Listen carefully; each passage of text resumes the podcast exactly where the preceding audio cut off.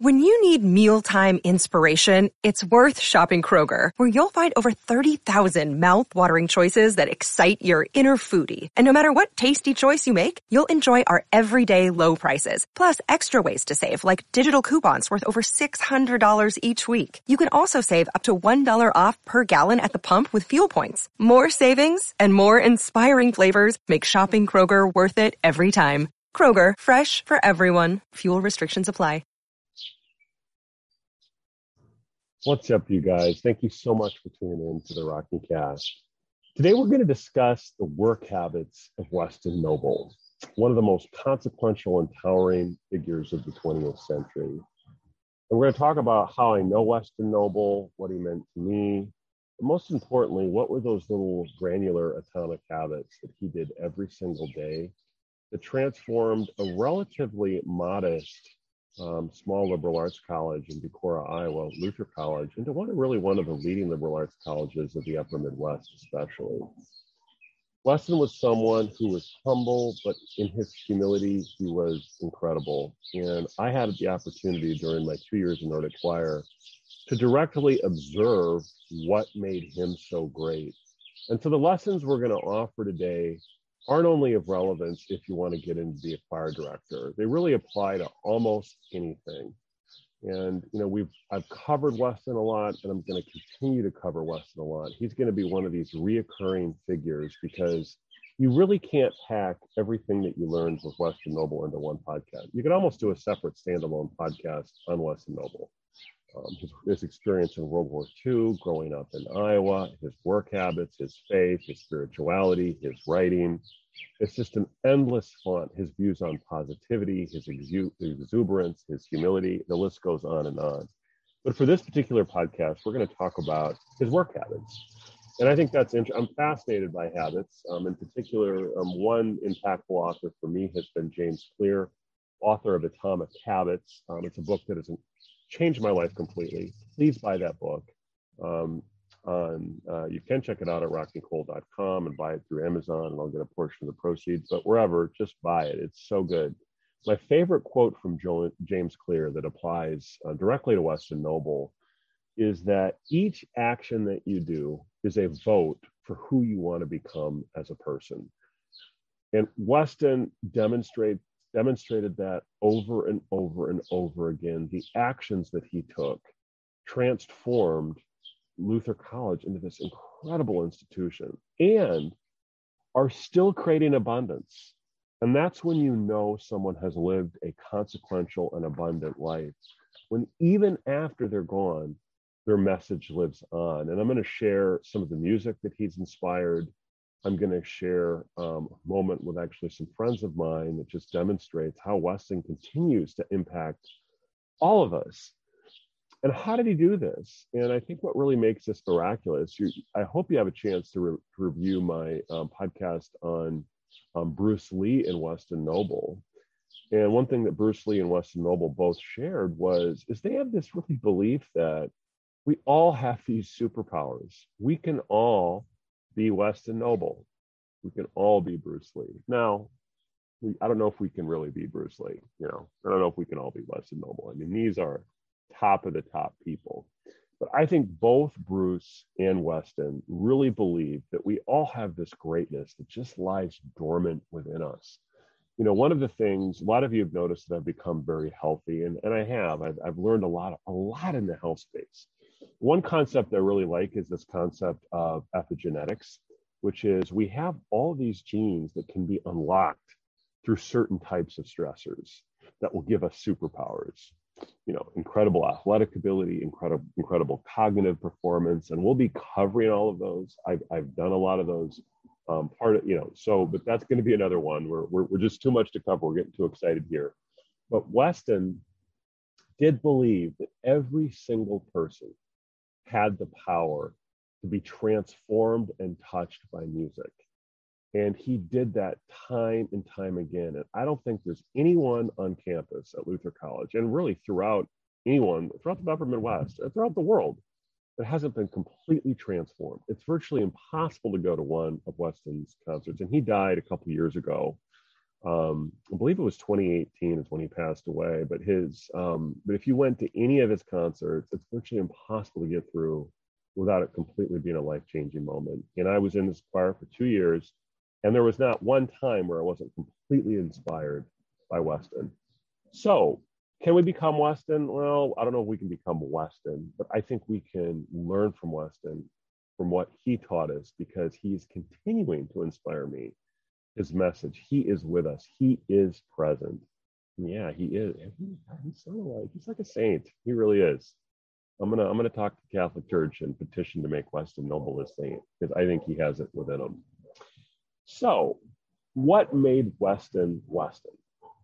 And um, that's going to be a very important topic because, um, okay, people, you're just to have to listen to the dog barking. I don't have a big studio. I just have the outdoors and the sunshine. So just just deal with the dog barking. Um, and this is the thing we learned from Weston. We gotta we gotta be positive and do with what we have. And I have a porch and a patio, and that's where I record my podcast.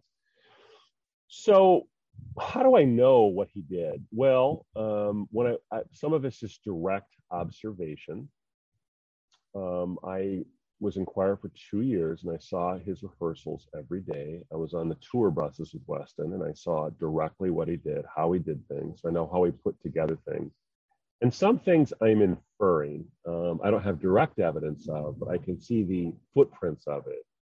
Uh, and so I'm going to talk a little bit about some of those things that I, I didn't directly observe, but I'm virtually positive that, that he actually did.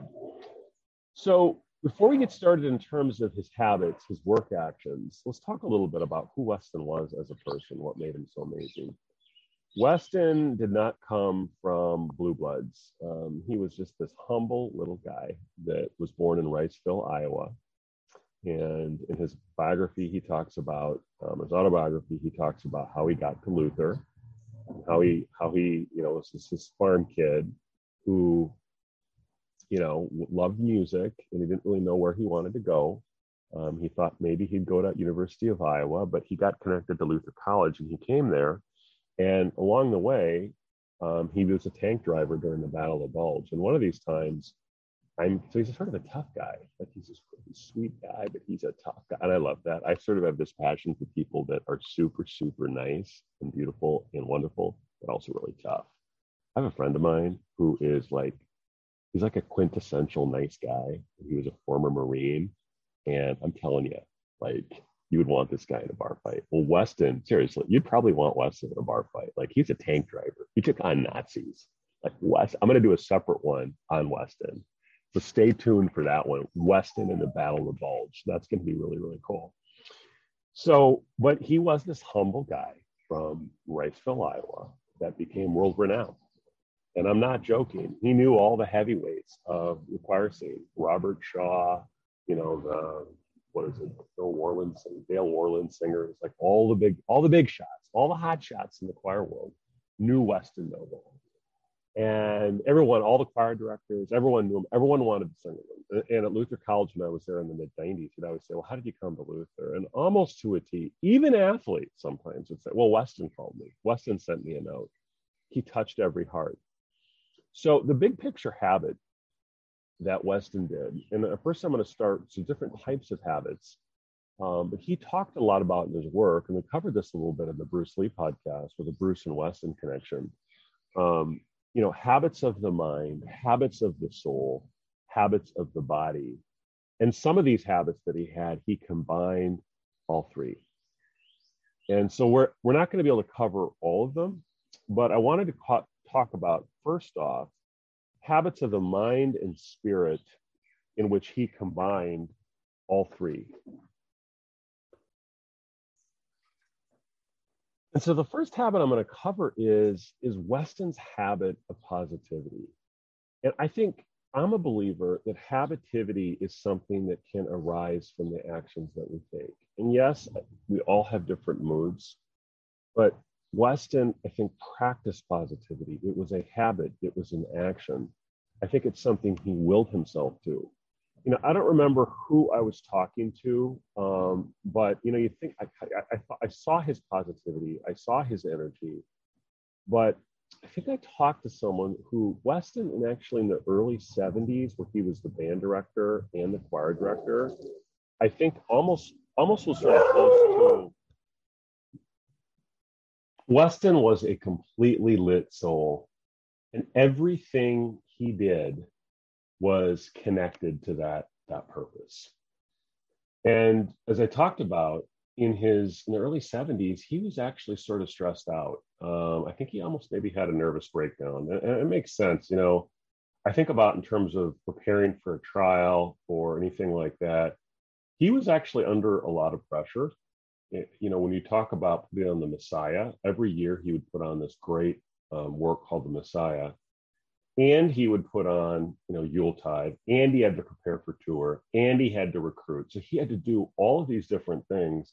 And i think he he it was tough for him. You know what i mean? So i'm sure he had those moments of fear anxiety um, but he but he always sort of exuded this just sense of joy and confidence and he knew exactly where he wanted to go he was in complete alignment with what his purpose was. And I don't know if he ever wrote down a purpose statement, which I encourage you all to do. But Weston, what he did is that he spread joy and wonder and beauty to everyone um, who his life touched. And I think that, that that was what animated him to share his faith with everyone. And his positivity was something that really connected his mind, his soul, and his spirit. It's something that he practiced it was his North Star. And you felt that each time you went in for a rehearsal. Can you imagine being in a career or um, the activity that you're engaged in, or the person you're with, or whomever, where it's like you cannot believe every single day that you get to do what you do. You get to be with who you want, and you you in, a, in every single day. And that's what Weston did. I think he had a practice of prayer and gratitude. Now, this is something that I don't know directly, but I, I, I can just feel it. I can infer that he did because of how I observed when he actually got into practice. I think every day he prayed and every day he expressed gratitude. And you know that scene in Sound of Music where uh, Maria von Trapp like prays for each of the Von Trapp children. I know in my heart that that's what Weston did to his Nordic choir people and various parts of Luther College. I think he would pray for people, and I think he would express gratitude for people that had helped him along the way.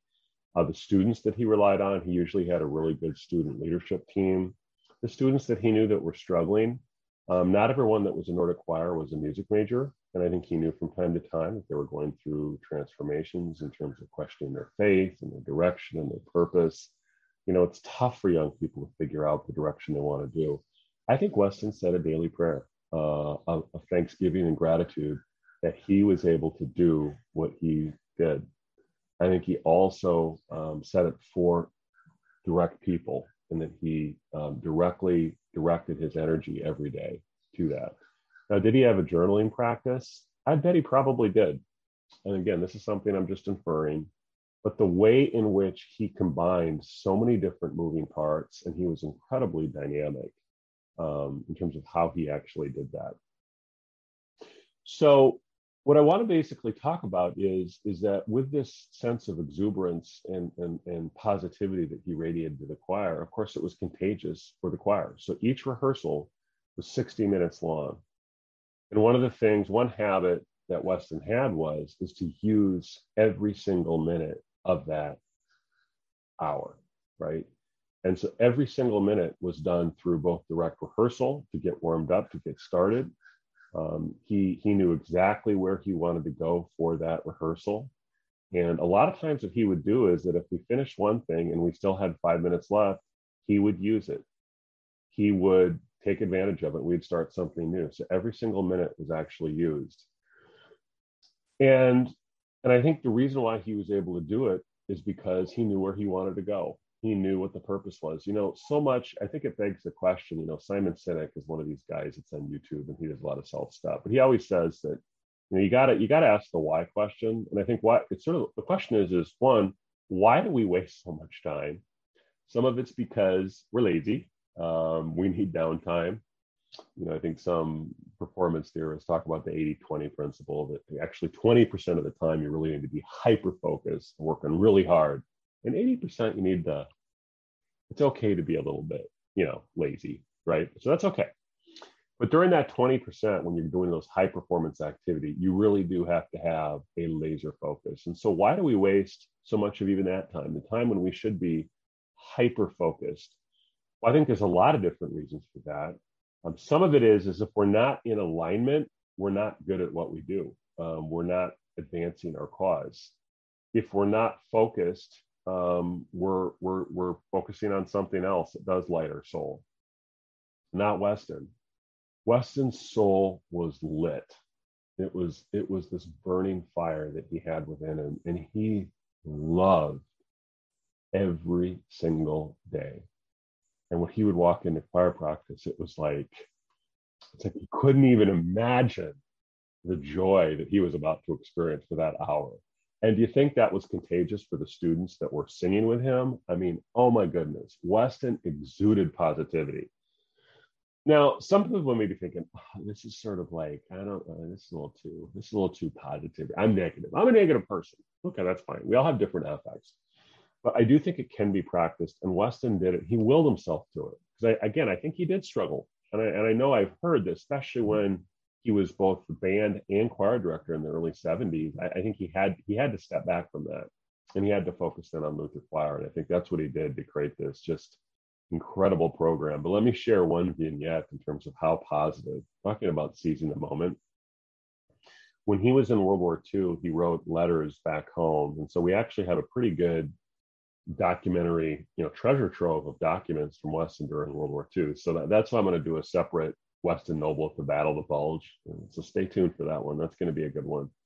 But there was this time where like Weston's right in the middle of the Battle of the Bulge right? This this huge counteroffensive by the Germans in World War II, where it's basically their last gasp to try to like divide the Allies, knock them back on their heels. And this is after they, the D-Day invasion, and basically into the December of 1944, really in through January of 1945, the Nazis' last gasp was to put everything they had to try to divide the Nazis, put them on their heels, and maybe sue for peace. And they almost did it. I mean, and they totally caught them off guard.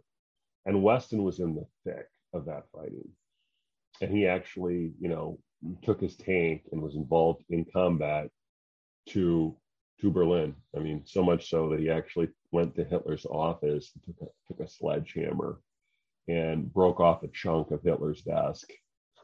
Cool. I'm telling you, Weston is like, and I know this because he told this to me. He lost it when he uh, sent it back, but so it's pretty cool. And he also got some other war booty, which we won't talk about. But so Weston is in the middle of the Battle of the Bulge and, you know, in really thick of it. And his letters home, here's how he describes it. He's like, Germans gave it to us pretty good last night. Oh, but I must say, aside from that, some of the boys took it hard, but I went to this little local church and I asked the local rector there whether he could allow me to play the organ. And I thought, well, I just have to play the organ. So I played the most delightful Bach on this little church as we went through. And how many tank drivers played the organ? But but Weston did. So I mean, Weston, even in the midst of battle, kept his exuberance, his positivity, his joy, his faith, because I think that he viewed life as a complete gift and that even in the middle of battle, when he's fighting Nazis, I mean, you know, we we use the term Nazis, like, oh, you're a Nazi. Weston fought Nazi. Weston Weston defeated Nazis. Weston is Weston's a tough guy. He, he's up there with Bruce Lee. Um, but Weston practiced positivity. And I think that's so important because can you do anything well if you're not positive? I don't think you can. I, I, I don't think you can. Um, and I think a lot of times people chafe at that because they think they're going to be Pollyanna or that you can't hold people accountable. And they cite people that are successful that are negative. You know, like I think Steve Jobs would be a good example of that. But, but I think the question is, is was that necessary? Um, to, to, achieve greatness. And I think for every example of Steve Jobs, I, I, think he achieved that in spite of it. I think he had a good sense of design and technology. And I think he could have done the exact same thing without this just sort of weird affect that he had. Now, Weston. Weston achieved great things through pure positivity and joy. So that that's a little abstract. Um, you know, so what are what are some of the more habits that are more concrete that Weston did? Um, one of them is is that he stacked functions. Okay, what do I mean by that for his habits? He found those habits. I guess maybe the other way to call it would be, you know, we've talked about before in our podcast, keystone habits. Those one things that line up and achieve a lot of other things.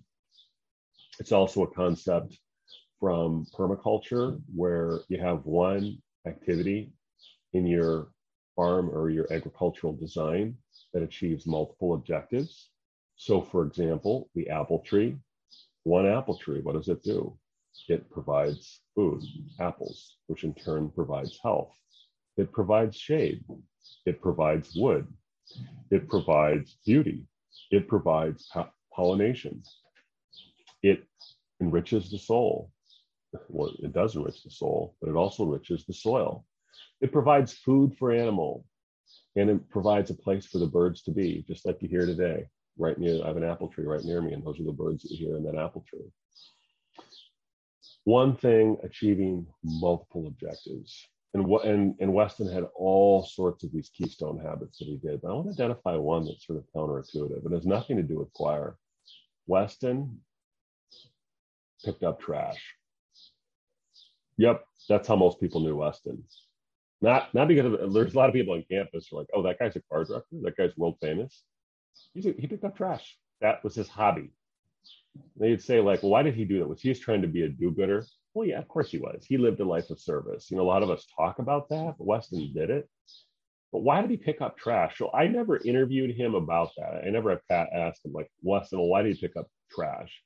But it doesn't really take a lot of imagination to see why Weston did it is that one again he loved luther. He loved he lived his life with a sense of joy positivity purpose and service.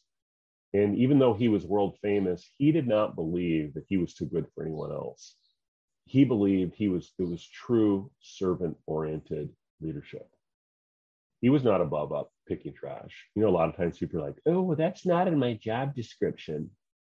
I got and I, you know you have to start at the top. Even when weston was at the top he picked up trash and, and it really provided an example to the rest of, of campus. But what about all these other things that he achieved while he was picking up trash? Well, the first thing that he achieved was exercise. Luther College, for those of you who don't know it, is situated on a bluff, and then right below it is a river valley. And of course, we have staff. Like it's not like, excuse my language, I'm going to swear again. And my sister doesn't like it when I do this, but, I, but I've got to. Luther College isn't a shithole. I mean, they have staff. So there was not a lot of garbage around. So where was the garbage? Okay. Well, the garbage tended to be on a lot of the there's a lot of wooded valley sides along the along the campus. And this would be something where our, our terrific staff at Luther might have not just seen, or the kids that were out partying the night before may have just thrown it down. So he would actually, you know, go down these valley sides and pick up trash on the valley sides that were hard for the staff. And, and, maybe some of the staff just couldn't see it, but he would climb these valley sides. And so you think about the exercise that he was getting, total exercise. The other thing too is that these these wooded valley sides is sort of cool because there's sort of these mysterious places where they're right near campus, but no one's there. So he had these little moments of Zen tranquility amidst the haste of Luther College. And so a lot of times people would see him climbing up the side, getting exercise. Can you imagine the cardiovascular that he got, the muscle that he got, um, all from picking up trash? So that's one thing. He got a lot of exercise.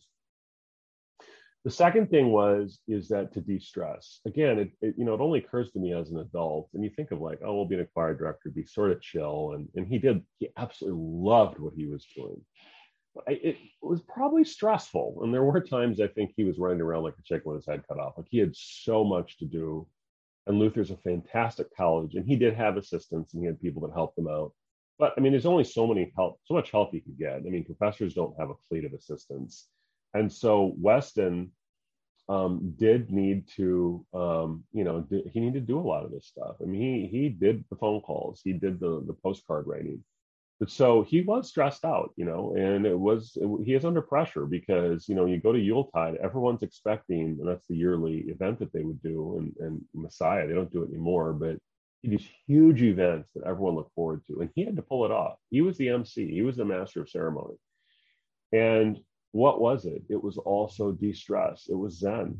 So it was something that he could routinely do. That even, you know, after a full day of, you know, choir directing, recruiting, and faculty and all that stuff, he could walk with his plastic bag and he could de-stress. So that was the other objective. So we have exercise that he achieved with trash collecting it was de-stress. I think he probably had a lot of his best ideas in the tranquility of those little wooded meadows along the valley sides as he was getting his cardiovascular, which which activated his mind and activated his soul. The third thing it did, and I, I, I never talked to him about this, but I'm sure dollars to donuts, he ran into other people um, on, on campus, other students that that he may be invited to sing in the choir, other faculty members that he co collaborated on. He was really good at like collaborating with other faculty. Um, Steve Jobs calls these things creative collisions, um, where essentially you have, and he would actually design the bathroom so people could run into each other and have a lot of these best ideas occur then. And so he had these constant creative collisions with people from all walks of life throughout campus. So he was in the music building, which was the Jenson Hall of Music. But by collecting the trash he was throughout campus. And you think about it, when you're trash collecting, does that make you un- unapproachable? Like, oh my God, I'm, I'm, I'm really, I'm afraid to approach that trash collector. No, he was, he was usually, he would wear these white tennis shoes and these slacks. And, you know, these were the sorts of things that it was like, um, he, he was approachable. I mean, anyone could talk to Weston Noble. And so he had these creative collisions um, by, by picking up trash and the fourth thing, obviously, is is that he kept a clean campus because he loved Luther College, um, and he lived in total service. Uh, you know, I don't know how often he, um, you know, uh, even took a salary, and if he did, I think he just usually donate a lot of it because he lived so simply. But he kept the, the, the campus clean. And fifth, what does it do to the to the campus morale. You know, a lot of times faculty member, my dad was faculty member. He was pretty low. I mean, he could be high maintenance in other areas, but he was one of these faculty guys that sort of just, you know, he sort of did what he did and whatever. But a lot of faculty are like, oh, you know, I have this great work and no one no one appreciates my view of uh, Immanuel Kant, and you know, I've, I've all these all these new ideas and these things that I shouldn't have to do, right? So this is this is one of the. By the way, this is sometimes a problem for you guys not Weston. What did it do to campus morale when you know someone at the faculty lounge is saying, "Oh well, you know, I shouldn't have to do this committee because you know I went to wherever," and you know Luther's, you know, um, it's pretty prestigious. It's not like Carleton and Grinnell, but it, it had people that you know went to Big Ten universities for the PhDs, and some went to Harvard, some went to Yale. So it did have some of that pedigree. And I think, and there were some egos, you know, with faculty, they can have some egos. But what did it do to campus morale? When the most famous person, I mean, Weston is the John Wooden of Luther College, by far, by far the driving force of Luther College, and could have probably demanded a pretty handsome salary had he, and I think he got paid well, but you know, he could have been a diva more than he was. When the most important person picks up trash, what does that do? You don't talk about service and I admit that that's sort of a problem with me. I mean, I can admit that. I'm a talker, right? I think I, I do some action too, though. So I'm not going to beat myself up too much. But Weston, it was through action. So he demonstrated that he was willing to do whatever it took, including picking up trash for Luther College. Can you imagine how much that meant to the staff that didn't necessarily get recognized? Because they're just as important too so he was telling every single staff member, the ones that worked in the food service, the ones that um, cleaned up the halls, that their work was important too, and that all vocations really mattered to the institution's um, central purpose. And so I'm sure there was a lot of faculty members that really appreciated what Weston had done. So that's key. Stack functions. Pick an activity that achieves multiple objectives. The third habit he had was, and it's sort of related to the stacking functions issue, was to, to, to not waste any time and to be productive during um, unnecessary downtime, right? So we would do these choir tours every year, and we'd do a big one that was usually like two to three weeks. We do that every year, and it was usually held during January term. And there would be two buses, and the students, we would do whatever. I mean, I'd read or we'd play cards, we'd make fun of each other and yell. And one of the interesting things about Weston, I don't think I ever heard him tell us to quiet down. It wasn't because we were totally behaving every second. I just think he sort of realized he knew students, he knew young people. We needed to get stuff out of our system. And that's part of the fun of tour is laughing and giving each other a hard time on the car bus. But what would Weston be doing? Instead of wasting this time, he would be writing individualized postcards to future students. So can you meet, can you imagine being a student in Traer, Iowa, and getting a postcard from Weston Noble when they're in, you know, Medford, Oregon, or Sacramento, California, or uh, Moscow, Russia? Can you imagine what that must have been like to get an individualized postcard from Weston? And again, if you were to ask people on campus in the mid 90s, nearly every single one would say, Ah, oh, Weston recruited me.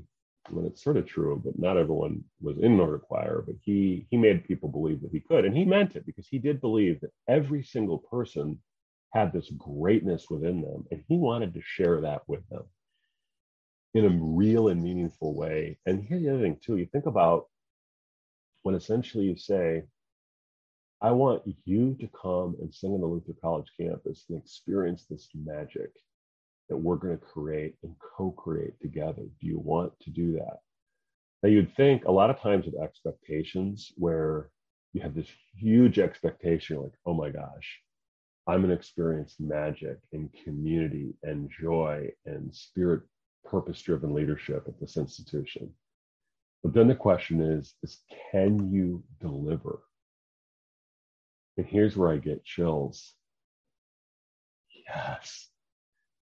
It was better, better than I thought it would be to the 10th degree. So not only did I have high expectations when I when I when I found out that I was part of it, of Nordic Choir, it was more, way better than I thought, completely transformational. And that was what he did. And he made the he touched every single heart. Now i was not you know i'm not a professional musician. I do have a resonant bass voice but i was not a superstar. But he made me feel like i was important. He made everyone feel like they were important because that was his magic. He did not waste any time and he always stacked functions so while the rest of us were yelling and screaming whatever he just quietly sat up in the front of the bus and he was so cute he had this beautiful script and he would write these letters saying, Oh, dear Joe Smith, can you imagine singing with us on the West Coast? I would sure like to have you join us sometime. I hope you're having a wonderful time in Traer. And so he'd always remember where they were from. So then when they would make the choir, he would say Riceville or Traer or Minneapolis. He always remembered where people were from because he did. He touched every heart. So he lifted every voice, he touched every heart. And I think here's really the most important part is that, and this is the take home, he planted these seeds of joy and beauty that still create abundance long after he was gone. And I think to me, that is the sign of a life well lived. You know, right now, for those of you that have tuned into the Rock Rocky Cast, I have infinite gratitude for every single one of you who've tuned in, especially if you've made it this far. And that's really what my glow is. I want to be able to leave these so even after I'm gone, uh, people can get benefit from them. And, and part of that is the inspiration of Weston Noble. So I'm going to close with a little bit of a vignette and a song that you, you're going to totally love. And my, my goal is for you to ratchet up the numbers on Spotify. Um, but he did. He, he even now he's creating joy in my heart. He's no longer with us. And I think if you listen to Nordic Choir, it's what he created. You will experience joy, and that's the joy and abundance that he created through his daily habits of positivity, alignment, and living out his life's purpose, this lit soul that we keep on talking about. So I recently had lunch with a close group of Luther guys, um, and we talked about a new choir director at my church, Zion Lutheran Church. Which, by the way, I'm so excited to be going back to Zion. Can't wait to start going back. I haven't have been going to the, the Zoom. Sorry, Zoom for church. Not not doing that. I, I don't do I don't I don't do TV church. So I'm not blaming Zion, by the way. I'm just saying that's me. I like person. So I'm going to go to Zion. We were talking about the new choir director at Zion Church, and he happens to be a Luther grad. And one of my friends, Chris, was like, oh my gosh, with this choir director, I can see the imprints of Weston Noble and Tim Peter. And he in, in the way that he directed, and Weston had this very unique way of directing. And he, um, it was just sort of, it was really sort of touched my heart because, you know, you think about the little, he had very distinct mannerisms. And when my friend Chris was like, yeah, you could actually see these mannerisms in this choir director.